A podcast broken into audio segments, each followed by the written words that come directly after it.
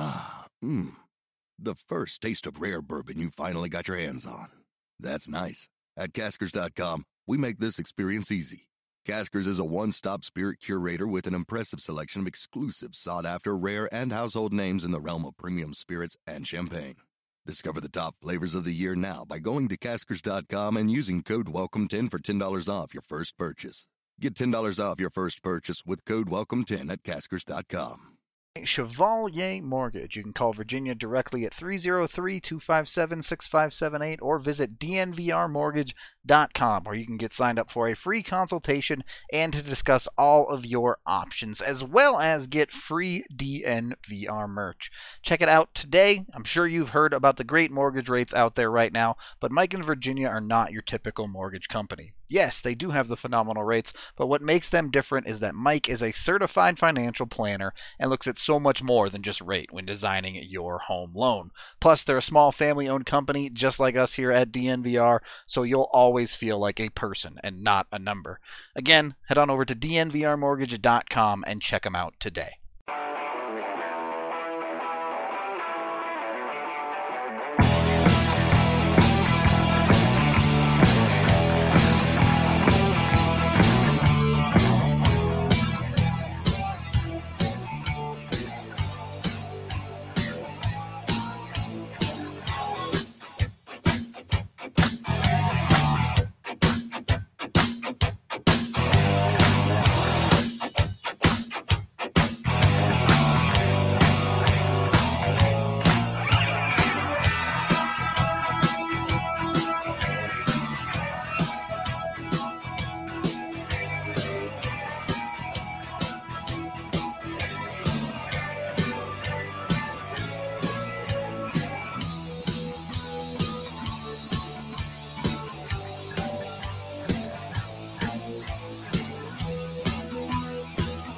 Welcome in to the DNVR Avalanche podcast presented by DraftKings Sportsbook, the number one rated sportsbook app out there. Use code DNVR when you sign up for a new account to get amazing odds boosts. I'm your host, Rudo, joined by AJ Haefele to talk to you about, well, I guess a couple of different draft things out there, both expansion and standard entry draft. Overall, the Avs are you know, it, it, these things are becoming less and less of a factor.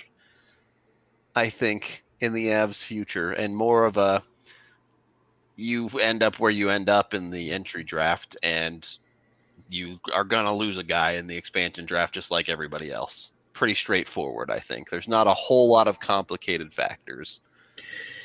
Yeah, I mean, I think for for the Avalanche, it's just the Erik Johnson question mark. Yeah, that's. I don't even consider that a question mark, honestly. I, I mean, I think it has to be a question mark uh, because he is. You're not allowed to. You're not allowed to buy out injured players without their permission. Sure. And they need.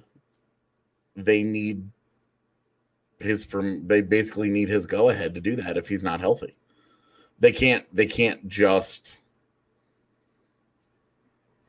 you know, like they can't just cut him loose. Yeah, if he no, was, I get it. If he was healthy, they could just they could give him they have all the leverage. They say buy buy him we're gonna buy you out or you're gonna waive your no movement clause.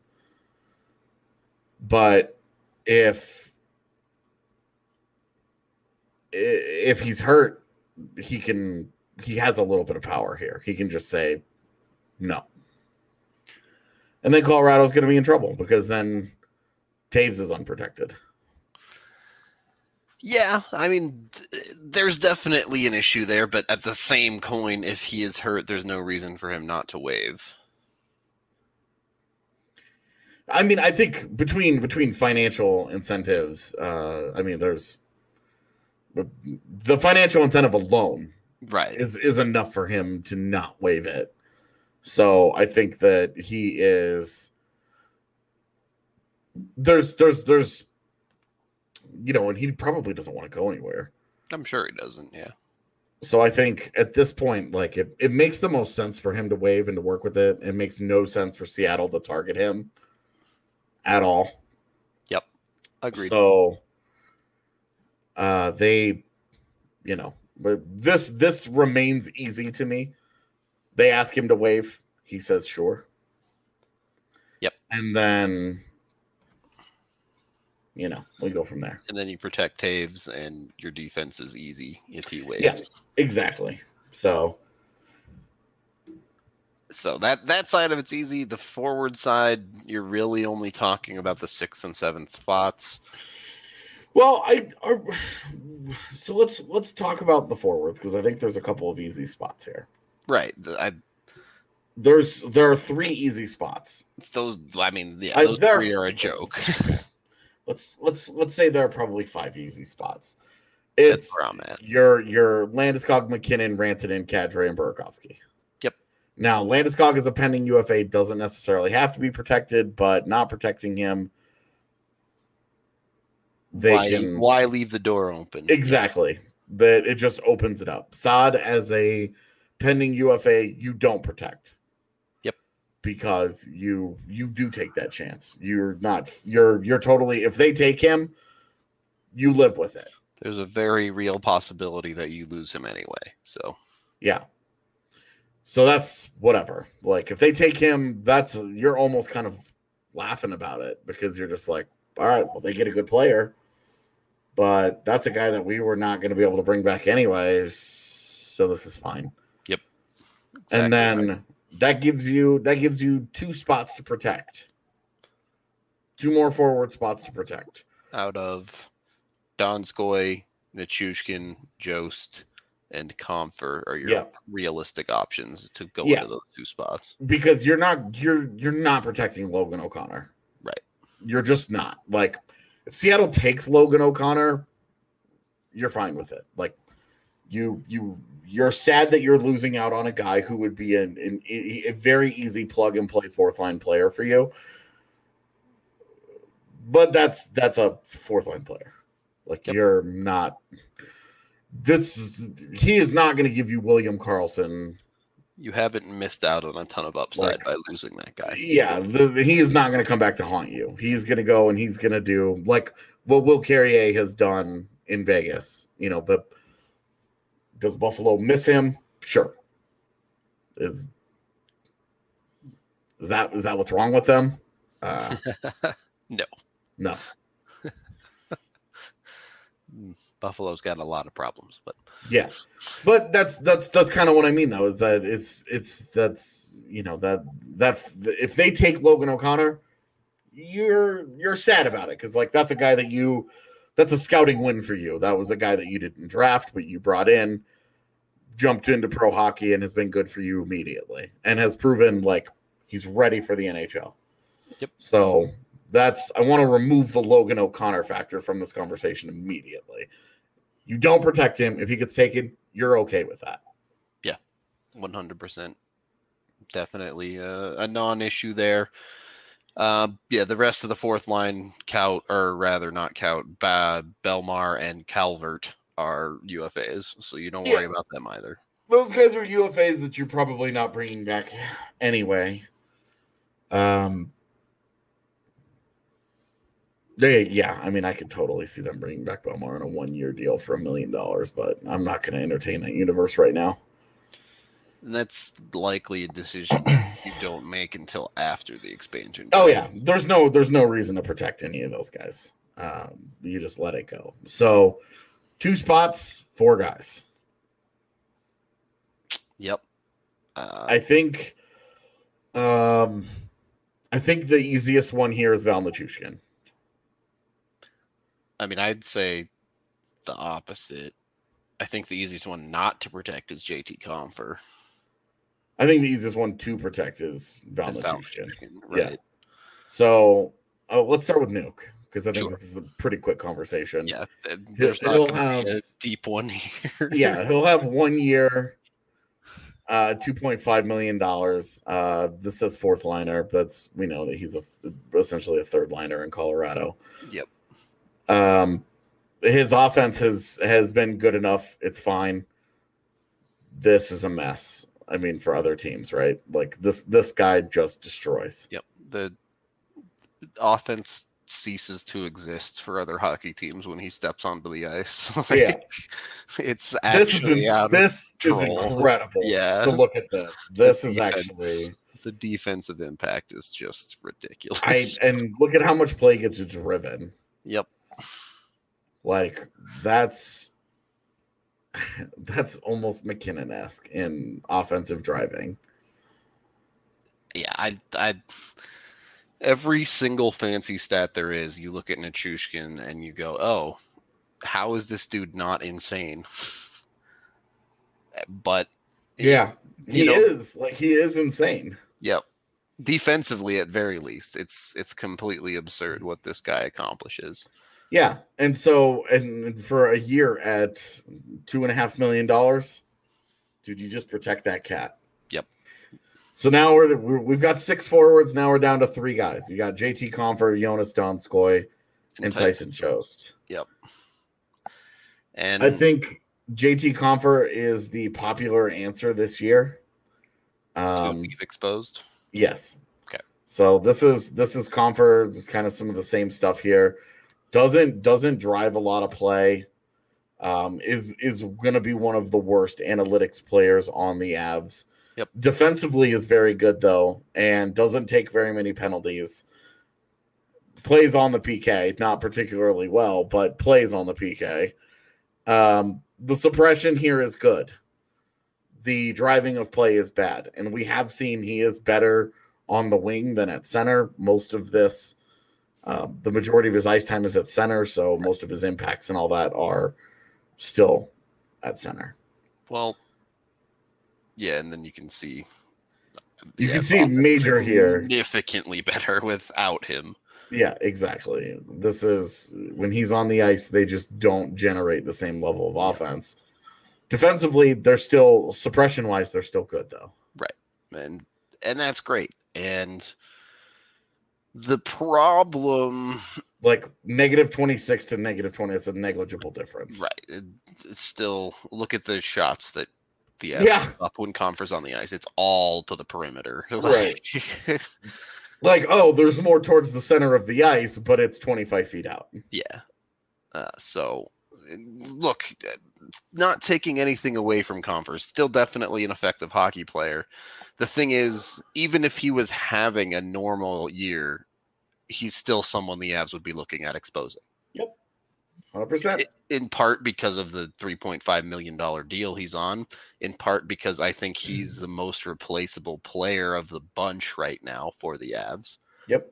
Uh, it's just things have lined up with guys like alex newhook coming to where Compher becomes extremely replaceable Yep. And even even if you look at look like a to be honest, Compher started the year as the third line center. Yep. He's lost that job to Tyson Jost Yeah, straight up for the time for certainly for the time being. Tyson Jost has taken that job. with And if you project next year, if they lose Bellemare and Tyson Jost stays, you could put Tyson Jost as your 4C, where he'd probably be a little more of an appropriate fit.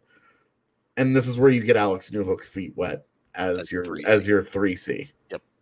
I, if you listen to this podcast, you know I'm much more of a fan of playing Newhook at 3C over the wing if possible. But I would agree with you. It would be my preference as well. But Newhook presents them with a lot of a lot of uh, opportunities so that they can fill in holes kind of where they have them, where they crop up. for sure, it, you don't not play him up in the lineup if he has an opportunity to do so at wing. But it, it again, it's just the flexibility there makes Compher, I think, somewhat expendable. Um, oh, where this conversation I think gets interesting is is less with Jost and more with Donskoy compared to Confer because yes, Donskoy's having a career year. The dude is Mhm. still shooting like 25% or something absurd this year. So he's scoring at a pace that we've never seen before and realistically that's not that sustainable. Well, and this is this is where you look in in his career, like as a as an analytics type of player. Yeah. In Colorado, it has not gone that way. He Right. has been he has been productive, but he has not been Very much a like want- he's, there are he- things that he does well. and driving play isn't really one of them. Exactly. And defensively is certainly not one of them. He- He's not Never good defensively. Defensive player in Colorado. It's not good. Yeah. so, and he doesn't really do he, he doesn't, you know, he's he's chipped in on the power play this year because he's been hot. And Colorado's always looking for that extra right-handed guy to put in front of the net. Yep.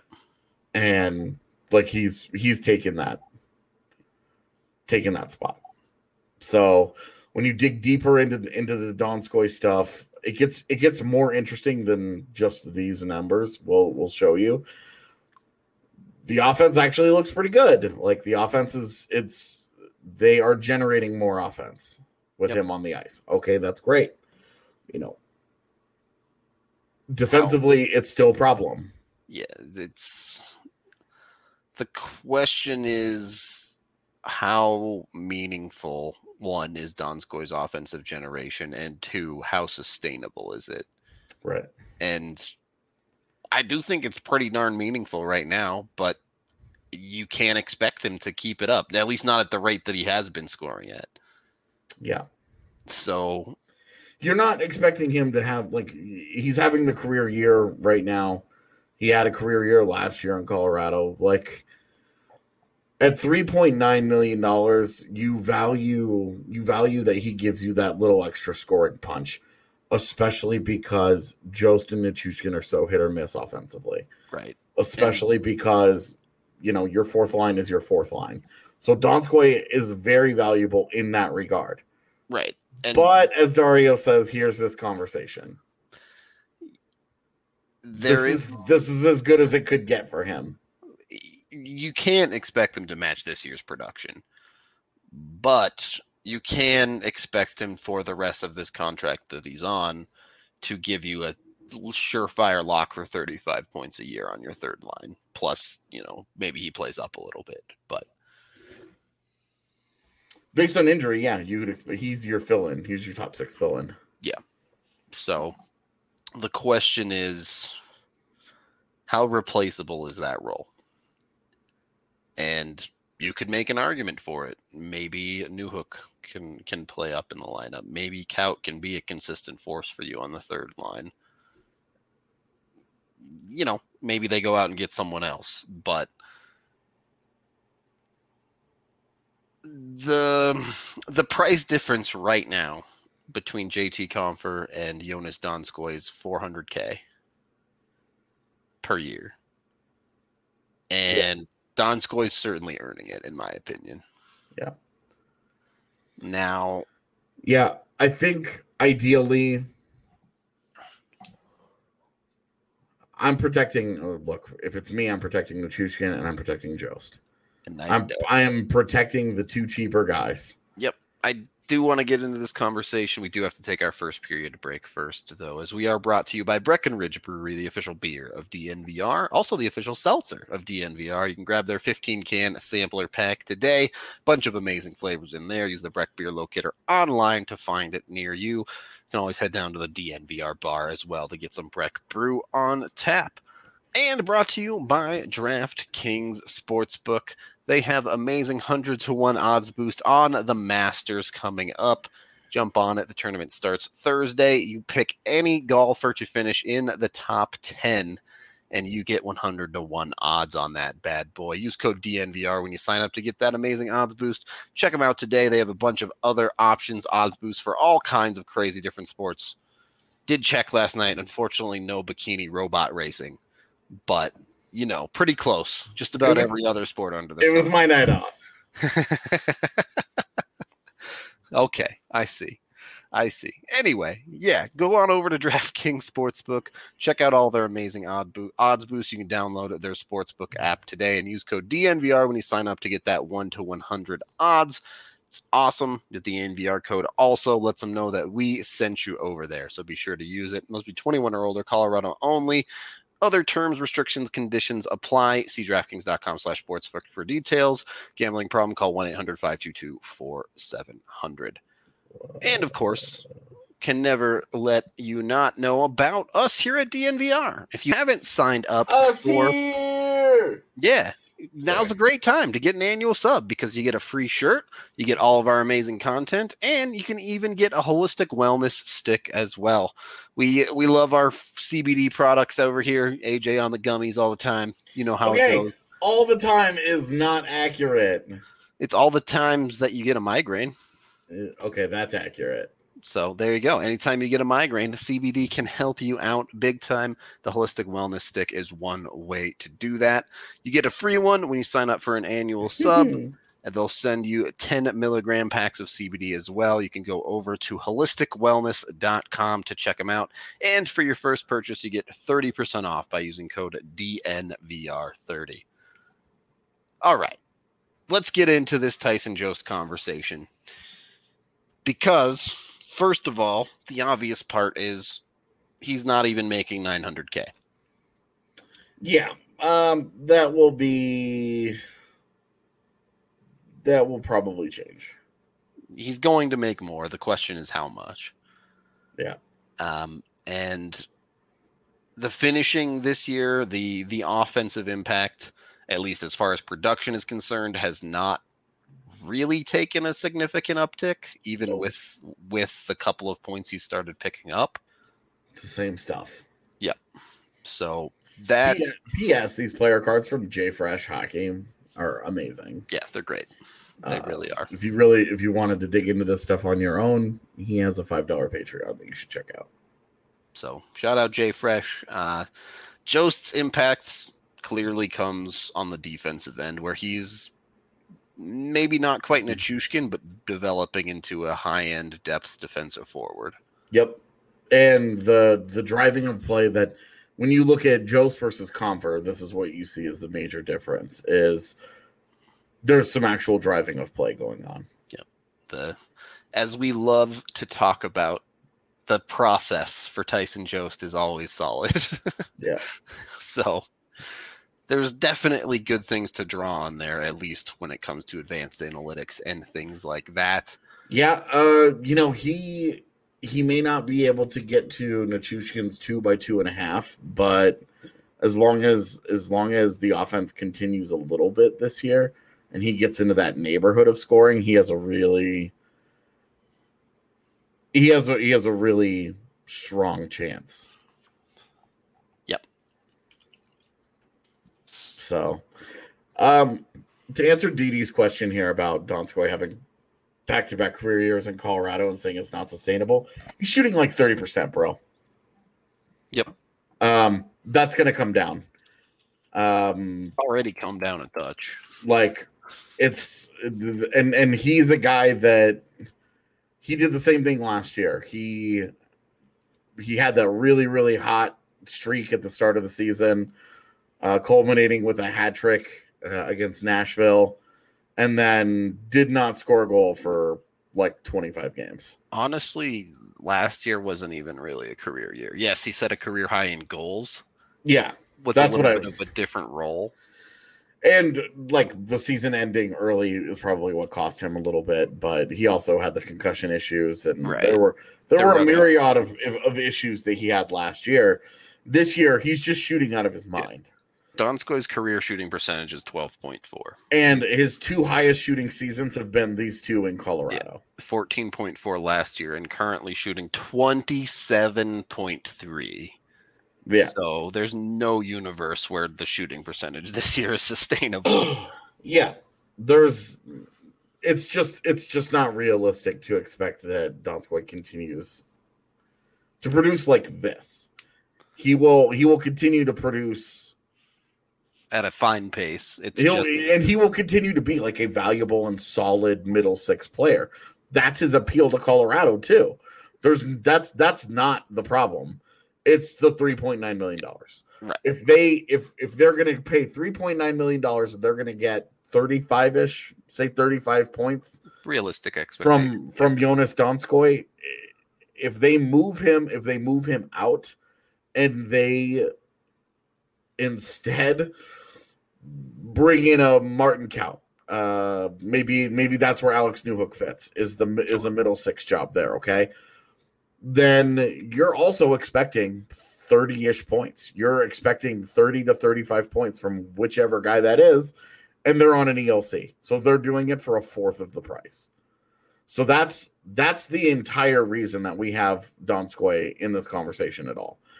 If they did not have guys that were ready to jump into NHL jobs and start to produce right off the hop, protecting Donskoy would be of a higher importance. It's why we're instead saying the focus on protecting your two specialists, Nichushkin and Jost. That's the that's the higher priority. They're cheaper and they give you elite defensive metrics. And as a very good defensive team, there you go. You're muted. Thank you. It's an interesting question right now because what is more replaceable for the Avs? And there's an argument that it's the elite defensive play that is harder to replace for them. Yep.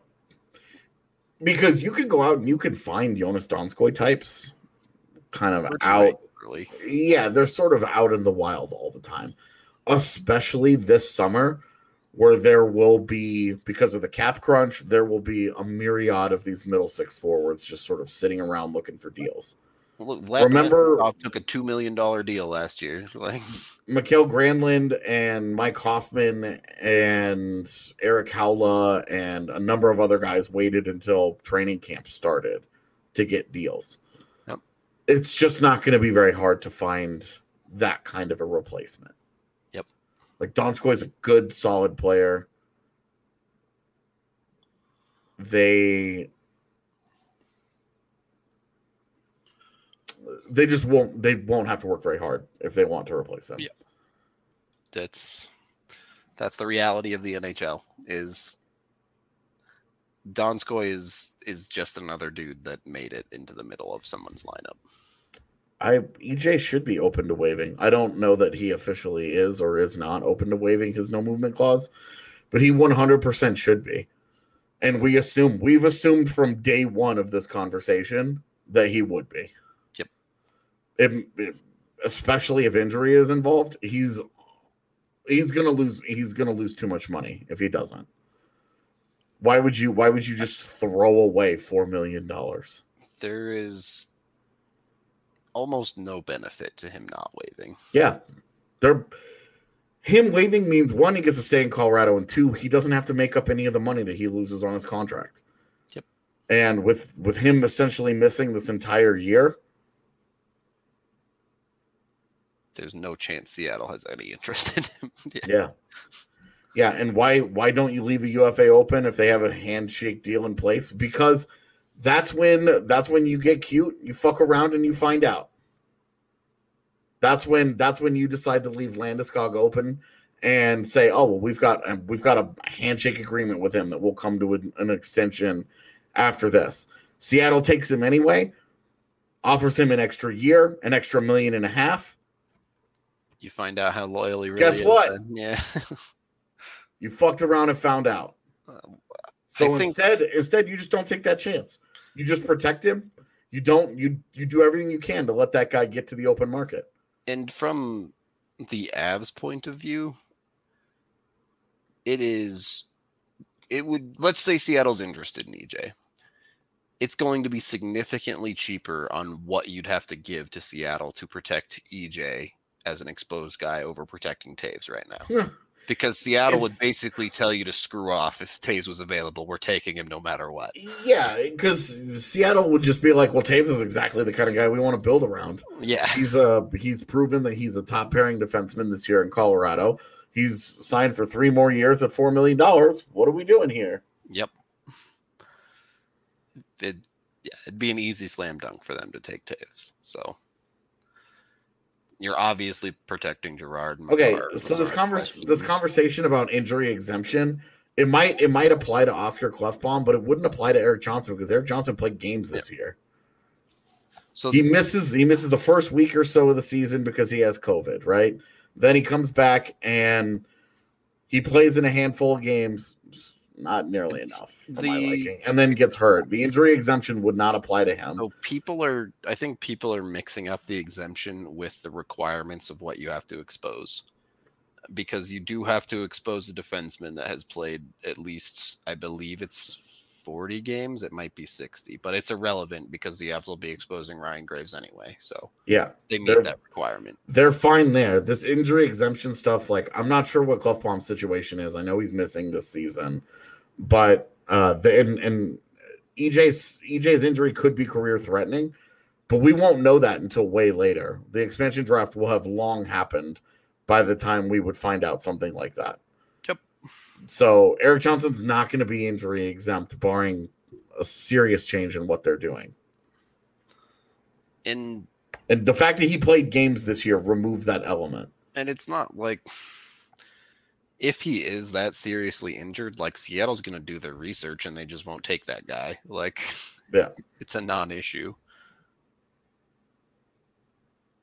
If Anyway. you want to, if you want to learn about buyouts, uh, go to go to Cap Friendly. Yep.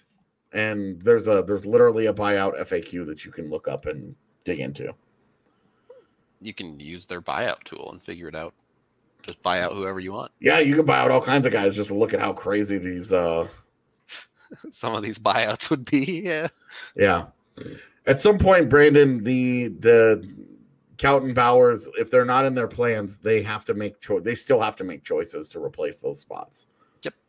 And if they don't, if they don't include Kaut Bowers, then they don't include them. You're gonna The other, if they don't include those guys, then they then they will find guys on similar cheap contracts to do. the reality of Kaut's future, at very least, maybe Bowers, maybe not, is we'll find out this offseason. If the Avs go out and get three bottom six dudes, it's going to be tough for Kaut. Yeah. If the Avs get one, maybe two, you're feeling good about Kaut making the Even- lineup. I mean, hell, even if they re-sign a Bellemare or a Calvert, it's a pretty big red flag too. It is. All of those guys, really. Well, I I don't disagree. Like even signing one is super concerning for someone like Bowers, especially with the expectation that Newhook is going to make the lineup next year. Yeah. Um, but man, on a personal note, I would be extremely disappointed if Kaut doesn't have the inside line to a lineup spot next year. But Dude, what more does he need to do? right, Like, at least with Bowers, you can kind of pick apart some of the stuff. Yep. But what more does the guy, what more does Kaut specifically need to do? It's ridiculous. Yep. There's not a rush to get Bowers to the NHL. It's just that first round picks don't take four years to get to the NHL. especially first round picks that proved last year they were ready for the job. but Yeah. I mean, everybody wants to look at Shane Bowers' points as evidence that he's not ready or whatever, that he can't use more AHL time. And it's just a it's an idiotic way to gauge Shane Shane Bowers' game because it's just never been if you're judging Shane Bowers' NHL readiness on points, then you have to agree that the Avs should have never called up Ryan Graves because his AHL production was not good. well, and his AHL his AHL play was not good, Agreed. which was which was the thing that didn't didn't make any sense.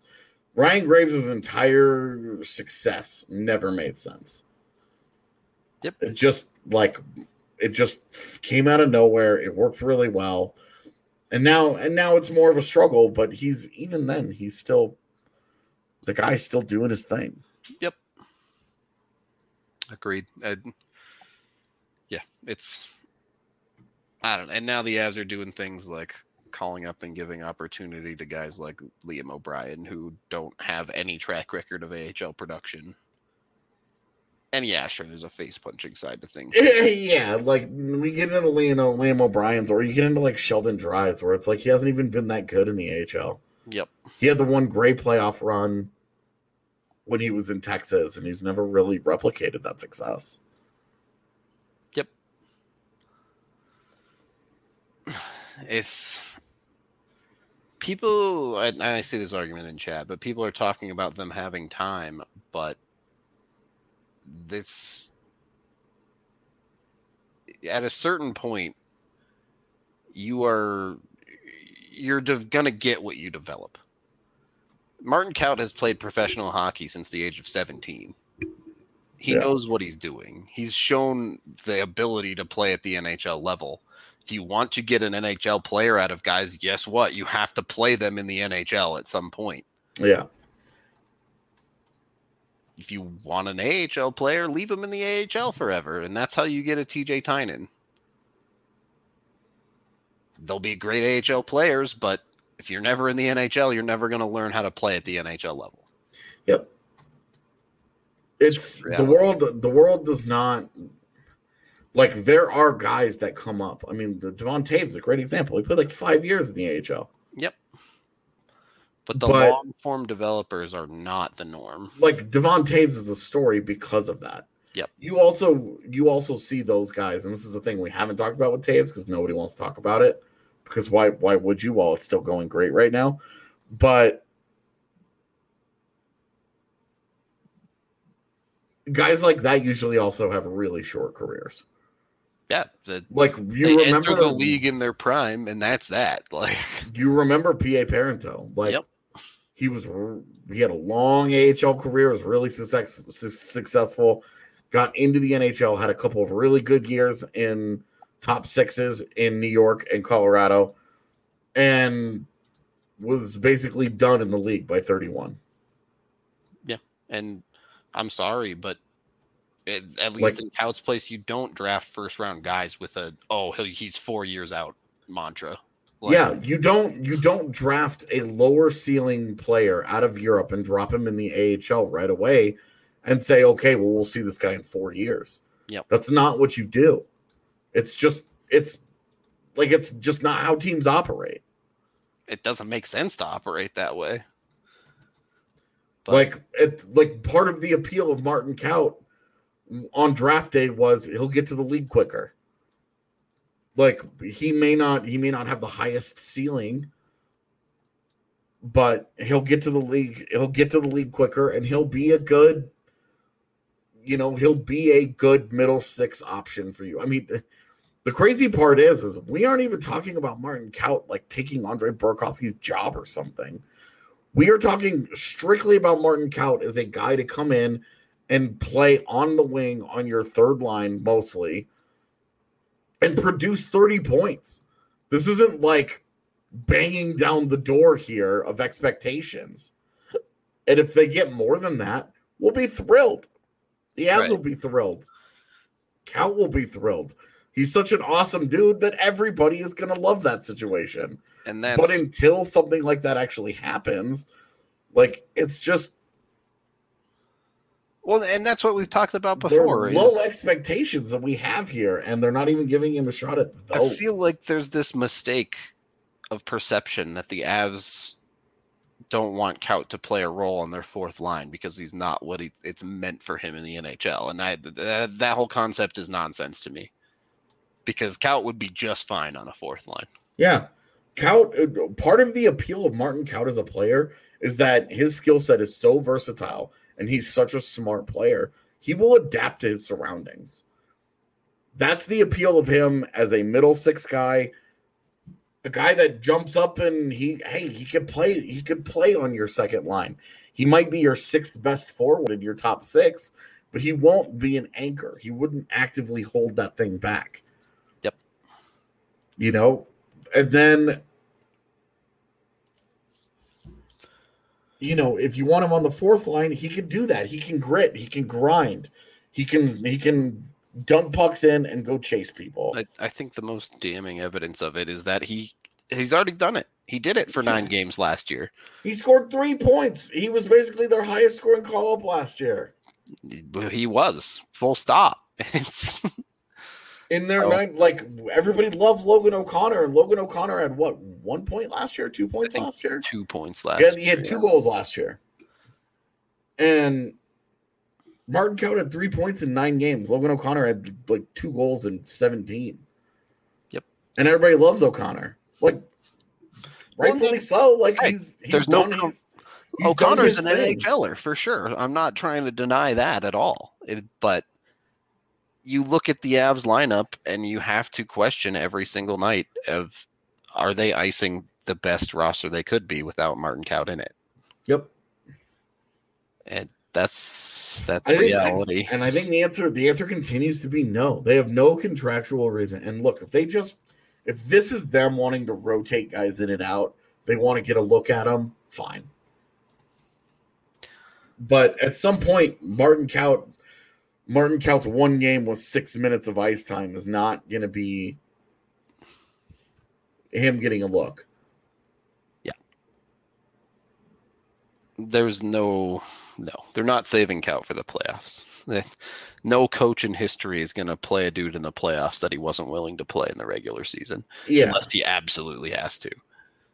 Um, anyway, we can take our second period break there. So- as Some we, we just need to change our podcast to Free Martin Kaut. there you go. You're listening to the Freak Out podcast, That's that's right. brought to you by Green Mountain Dental Group, the best damn family dentist in the Denver metro area. You can check them out 15 minutes from downtown Denver over in Lakewood.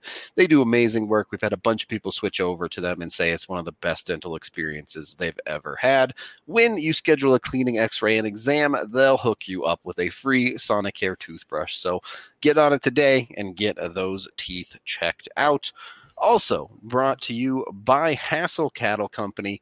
We got damn good dentists, damn good beer, and now we got damn good beef as well. They're hooking you up with all sorts of amazing meats, but most well known for their blue collar Wagyu, the Wagyu for every man and woman in the United States. You can get 10% off when you use discount code DNVR10 at checkout. They have a bunch of amazing stuff. Go look at all their meats. There's enough good stuff for everyone there. And if you spend over $200, you get free shipping as well. So you can just load up, get your meat for the month, just put that stuff in the freezer, and you'll be good to go. Finally, we are also brought to you by Zoom Care. We know you don't like going to the doctor, so don't go to the doctor. Just do it from home. It's that easy. You can use Zoom Care to take your annual doctor visit or any other doctor visit that you don't feel comfortable going in for, and they will be able to talk to you, get your symptoms, and diagnose you. You don't have to wait for an appointment. You don't have to sit in the doctor's office. You just schedule it. You show up on your laptop, on your tablet, on your computer, however you want to do it from zoomcare.com and you get it done. It's that easy. Zoomcare, Z O O M C A R E dot com. Head on over there. Be sure to let them know DNVR sent you. Super easy. Best way to go to the doctor. Third period of the DNVR Avalanche podcast presented by DraftKings Sportsbook. Rudo and AJ coming at you. Are we done? Are we done ranting about this? Do we want to do we want to talk about actual draft a little bit? I don't know how we keep ending up back on this topic. We have like our show topics are whatever they are, and then somehow it circles back Yeah. around to the chat always gets into the Kaut conversation and then here we go again. This is, this is kind of what happens. But uh I can just picture that one dude on Reddit who's just like, oh god, here we go. but what about his expansion draft eligibility aj Oh, I sent Kale a picture for that. did he really? Yeah. amazing. Okay. Well i don't know if we have it or not but in the meantime I think I even titled it LOL. good good work i'm I proud tell, of you I tell you. what uh what yeah do we have we talked about the draft lottery changes on the show I don't think so.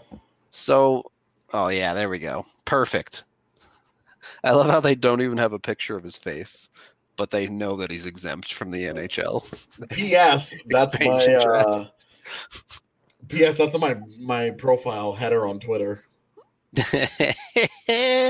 So anytime anybody clicks on my profile, that's what they see. that right next to the name aj shamefully That's right. piece of artwork right there. Uh, so the NHL is changing their draft lottery this year. It's a two-phase thing. So this year, the only change is they're dropping the number of teams in the lottery from three to two. Lame. I I think they should just remove the lottery entirely, but I know I'm in the minority there, so it's fine. Lame. Um, Lottery rocks. next year, the following, not the 2021 draft, but the 2022 draft, they're reintroducing the 10 spot rule. Lame. which you can only go up 10 spots. So if the, you know, 16th team that just missed the playoffs wins the lottery, they'll draft sixth. Yeah, remember uh uh one of my favorite fun facts is you know, we we talk all about how Jersey won the expansion or won the lotteries to get Jack Hughes and Nico Hischier, but they also won the Landeskog draft lottery. Yep.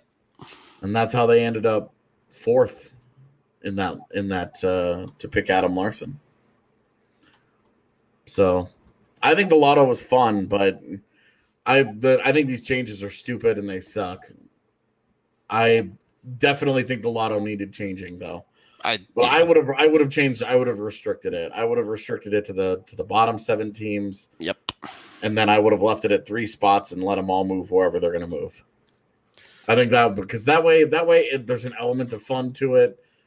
Um but you know, now that now that poor little Detroit got screwed in the draft lottery last year, we have to make the changes.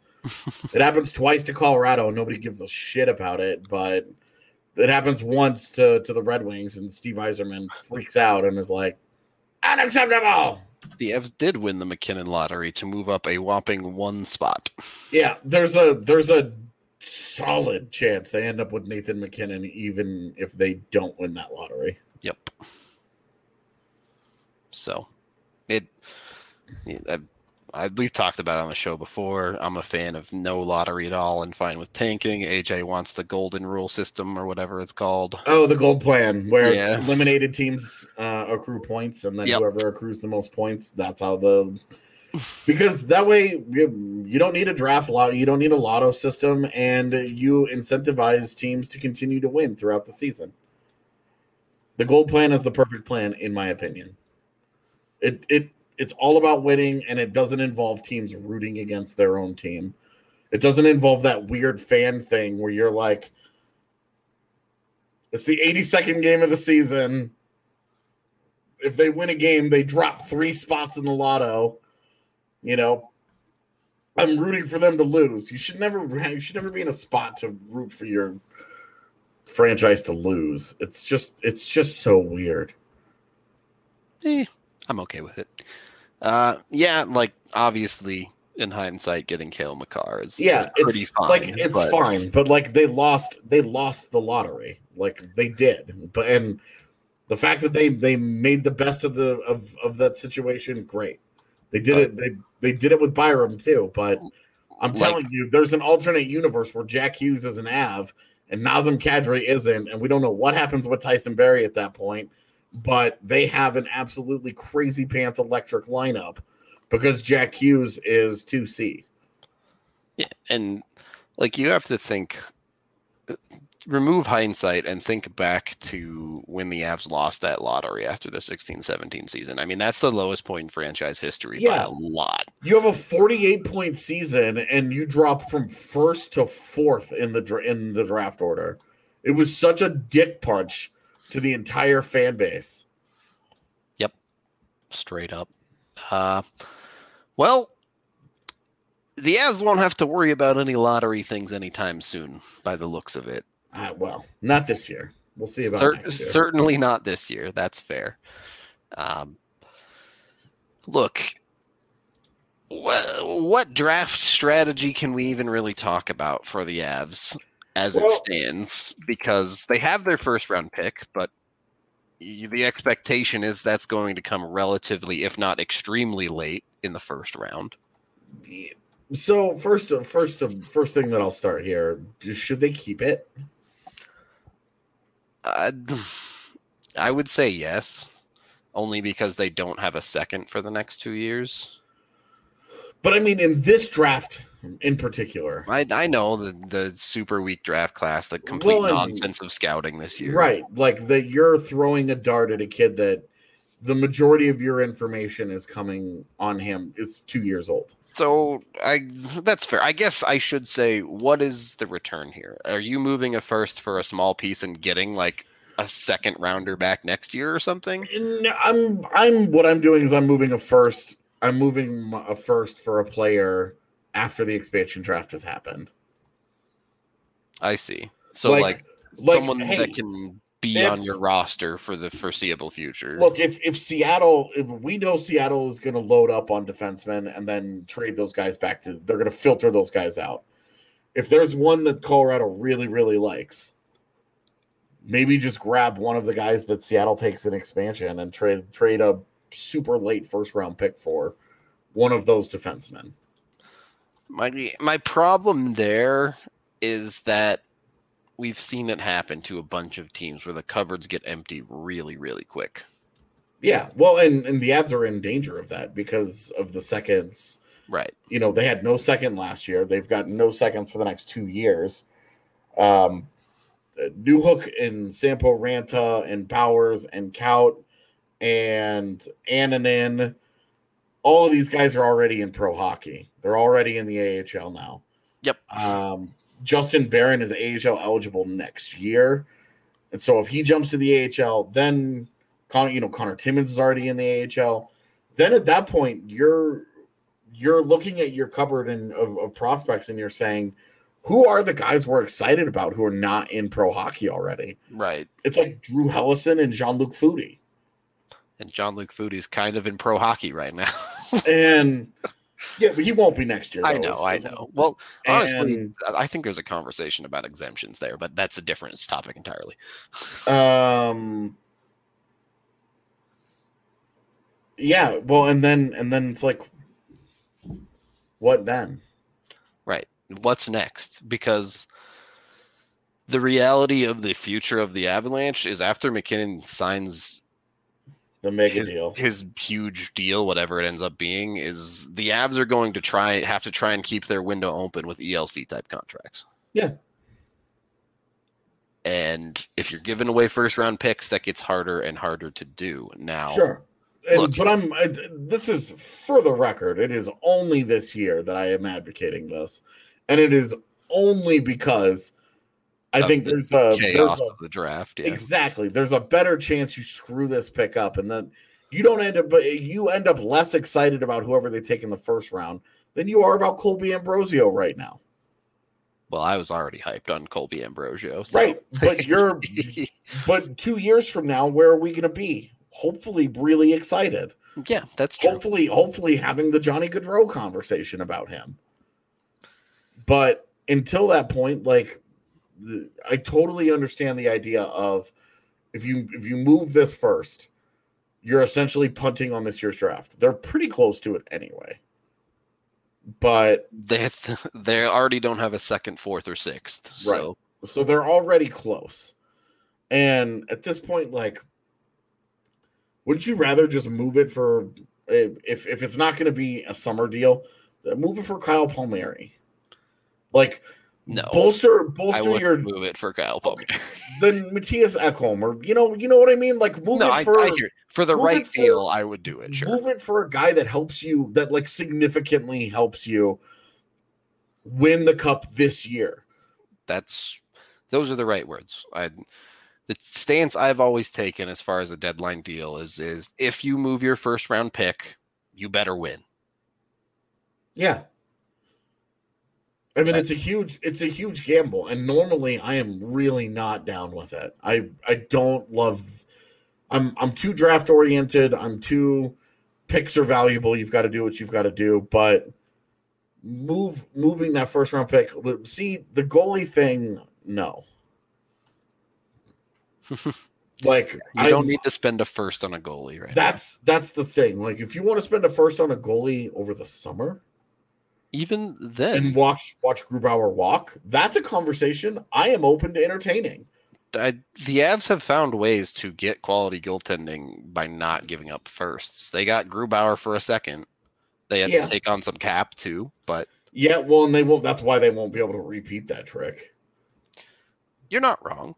Um, but it it I'm just I'm just saying like I'm I don't even want them to use a first this year because I don't I I don't want anything to do with this draft class.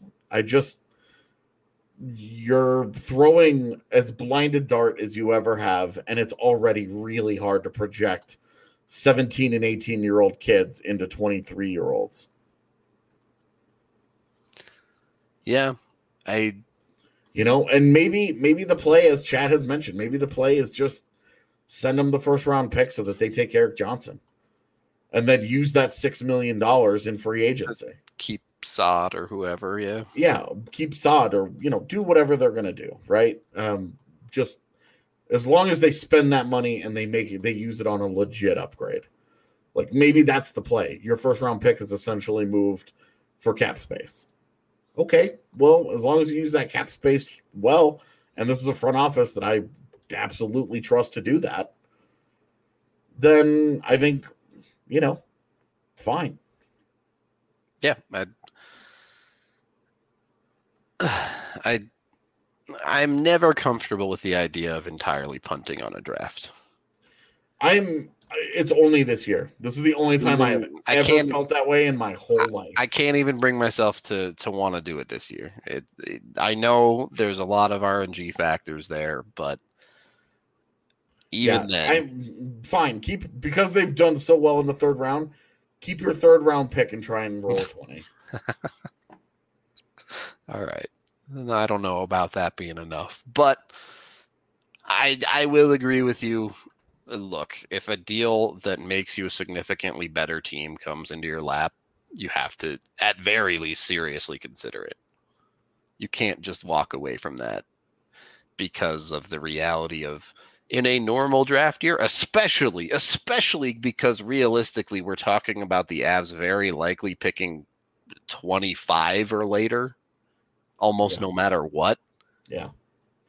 Well, and if the season were to finish today, they would be no later than 27. Yeah. or I'm sorry, no earlier than 27.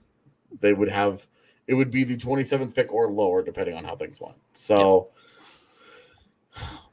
look, if you're Actually, no, it'd be 28, right? Because Seattle's coming in.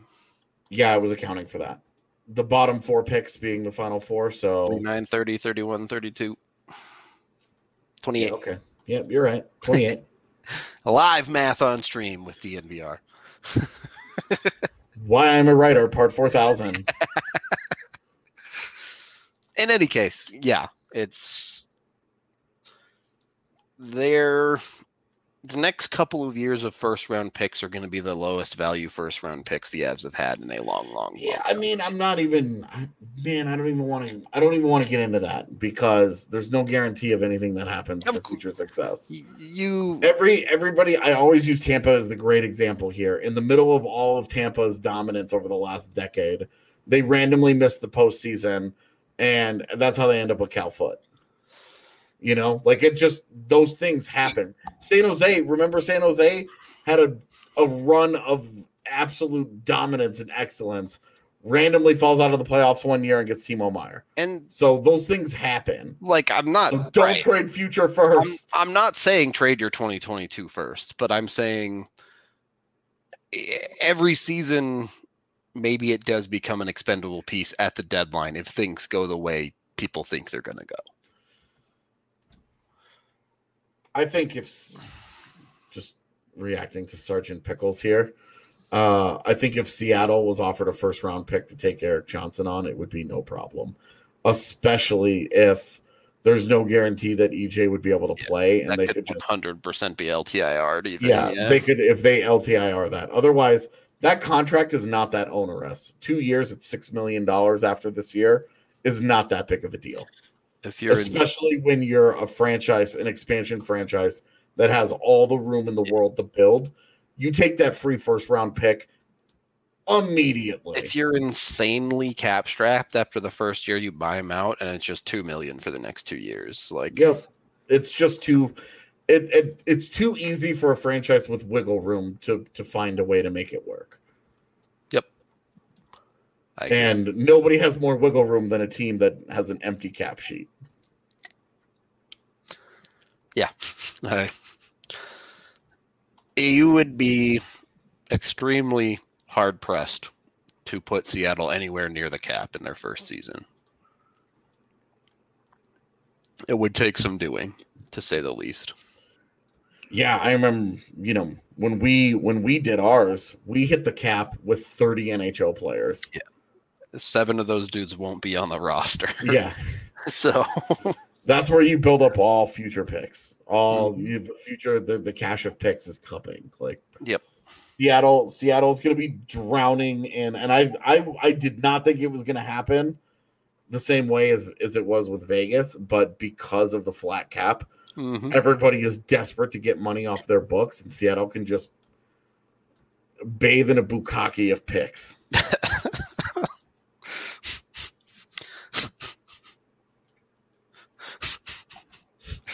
oh, I wish there was a Manscaped read today. I'm glad there's not. All right. 90s too busy looking great. Facts. Facts. No argument against that conversation. Uh are, are we good? Have we have we shouted out our good. our draft plan? All right. On that note, I guess I mean look. The draft is very much uh, something on the back burner for the Avs right now. Oh yeah. Oh yeah. It's just they have a they have a goal in front of them before both of these drafts that uh, is significantly more important. And if they do that, uh, you nobody's going to care what happens in expansion and and the entry draft. So, you know, other things on their mind. I tell you, I'm really bummed. Um, we're gonna miss tonight's Eagles games. None of the new guys.